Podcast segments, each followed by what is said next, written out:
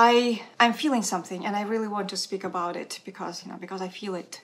So one is the confusion resulting from the fact that the mainstream narrative seemingly changes every five minutes now and it goes 180 from from what it was just a few days ago. And of course, first you know, with the status of the people who got the shot just a couple of weeks ago, they were expected to wear the thing and to social distance and to do everything that everybody else was supposed to do.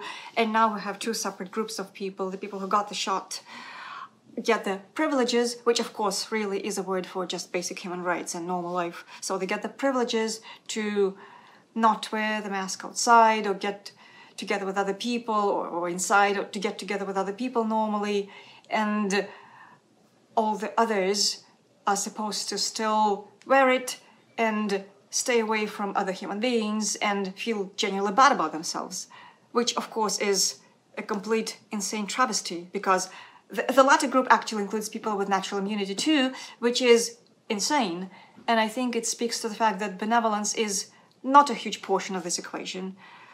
But anyway, so that changed. Then Another thing that changed is, of course, the entire lab situation, where if you, a few weeks ago, up until a few weeks ago, anybody who squeaked about the lab origin or genetically modified virus, or any of those things, those people were automatically mocked, ostracized, uh, punished, not taken seriously by the mainstream, regardless of their credentials, regardless of how respectable they were, what what awards they won for science, and none of that mattered. They would be just absolutely mocked as tinfoiled crazy conspiracy theorists. And the fact checkers were in that fighting that battle. Anybody who would post about that, you know, the post would go down and things like that. Now all of a sudden, it's okay to talk about it. Like what changed?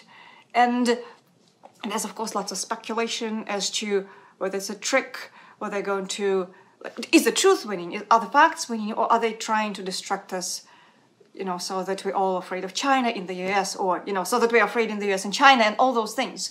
So, first, well, first of all, uh, let me address the whole segregation issue because I think that it, regardless of where you stand on the medical procedure, which is your choice, and I hope that it all resolves in the kindest manner for everybody, no matter what, no matter what the underlying story is. I hope that it resolves in the in the kindest possible manner for everybody. So, but segregation now is another matter. And I think historically, whenever there was a segregation or attempted segregation, whenever there was segregation, there was always some kind of respectable narrative justifying it. And it was, of course, fit for the cultural and moral, you know, narrative of that time and of that culture. But then you look back when the children, the grandchildren look back and they go, oh my God, what were they thinking? I mean, where, what, where they were their brains, where they were hearts? How come they didn't object loudly? And it's not going to be any different. It's not going to be any different, I, I guarantee. Segregation is never a sign of benevolence.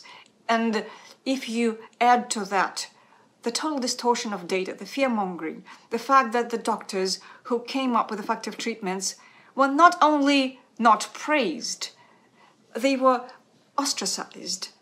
They were banned. They, they, they lost their licenses. Doctors are absolutely afraid, like many doctors are afraid to speak their minds. And I hear real stories about it, I mean, from real people. The fact that doctors who find treatment for a bad disease are afraid to talk about it is insane. And that in itself throws the whole benevolence theory out of the window. I think. I think it's just logic. So you combine that and the censorship and the push and push and unprecedented push because you know what happened? You know what happened last year? All politicians suddenly decided to be honest. And politicians and the corporate leaders decided that you know what they do care about people's health. They that's the most important thing to them. They really care about people's health so much that while they were not willing to I don't know, give people medical insurance in this country. Like, no questions asked, just medical insurance. They were absolutely not willing to do that because it would cost too much. Now they're willing to throw billions into not only you know this treatment per se, but also the propaganda around it, or you know, education, education around it, to so it just human human nature changed. What happened was after millions of years, human nature changed and politicians became good. So I, I find it difficult to believe personally. So now, as far as the labs go, I can tell you what I feel about it, and that's my subjective opinion at this moment. I think that it is fairly uh, logical to assume that in each big nation uh, with imperial ambitions, there, there are mad scientists, there are mad military, there are mad politicians, there are mad corporate leaders who, out of all of them, care the least about anything that has to do with national anything. They are, you know, they, they just want money.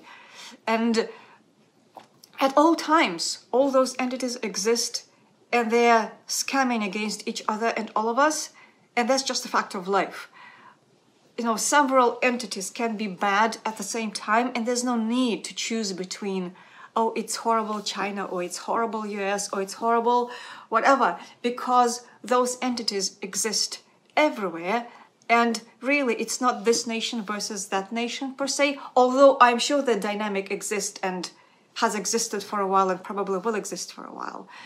But that's less relevant to us because it is mad people versus everybody else. It's broken, ruthless psychopaths versus everybody else. And this is the angle that I personally choose.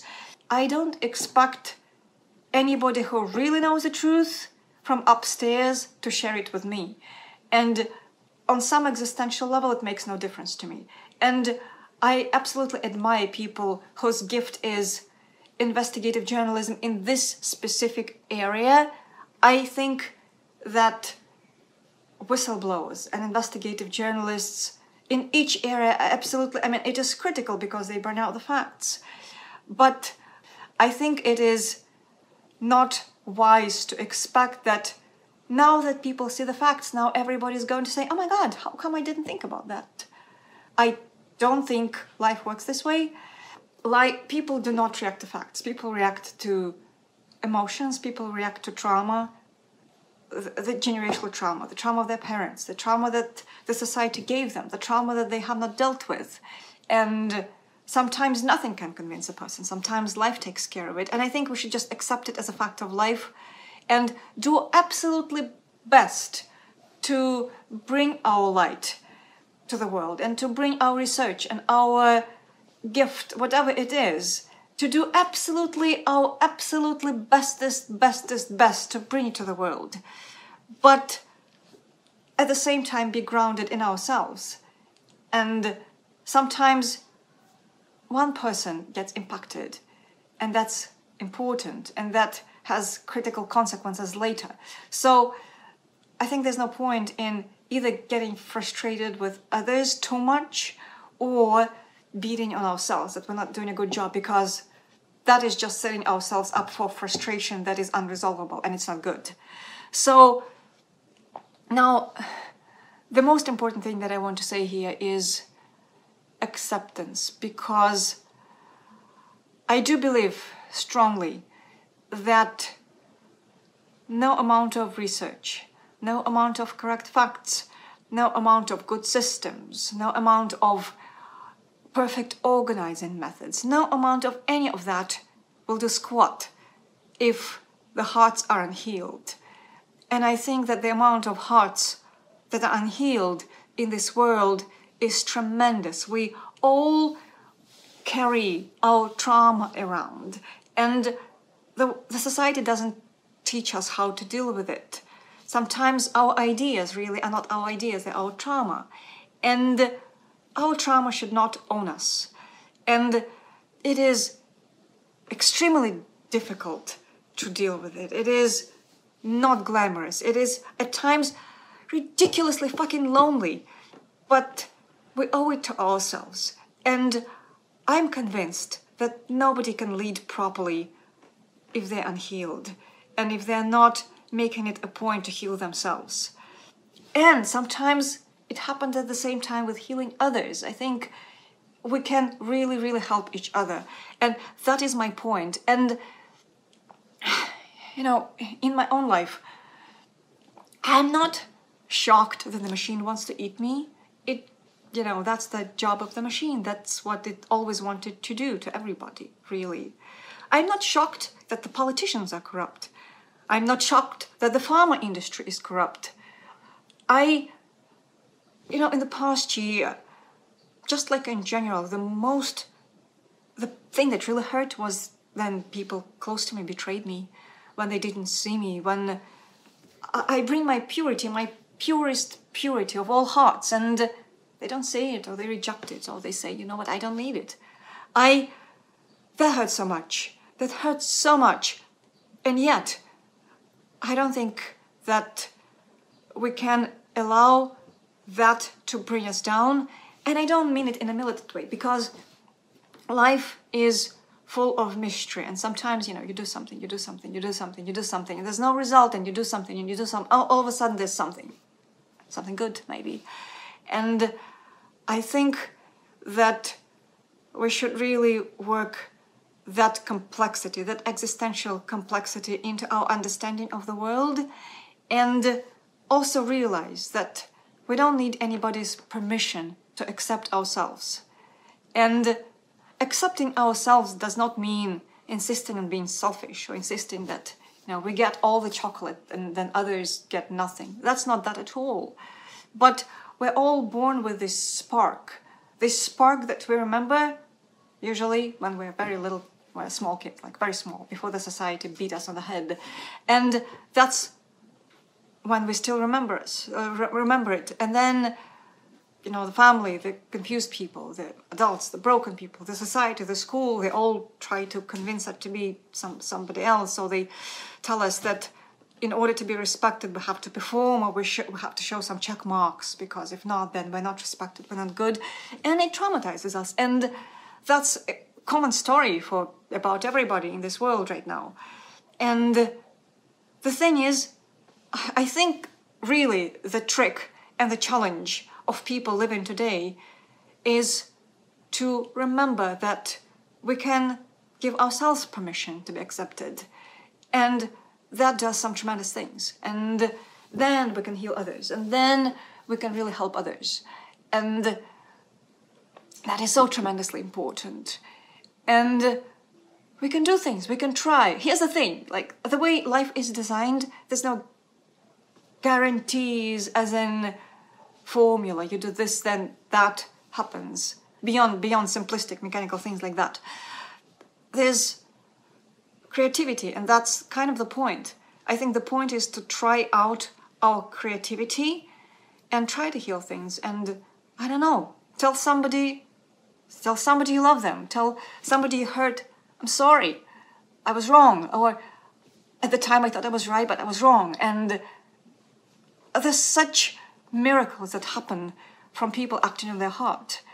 And it is it is scary and not scary because the result is extremely pleasant. And I think that if many of us start really focusing on being honest and pure and sincere in our relationships with people, in our immediate circle, even if it's difficult, even if they're broken, even if we are broken, just try and try and try and try and not give up.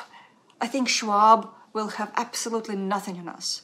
Because you know what? They do have the money, they do have the power, they, ha- they have the media, they have they have the armies, they have the, the military, they have the propaganda, they have tricks, many tricks, powerful tricks, tricks that they work if people let them.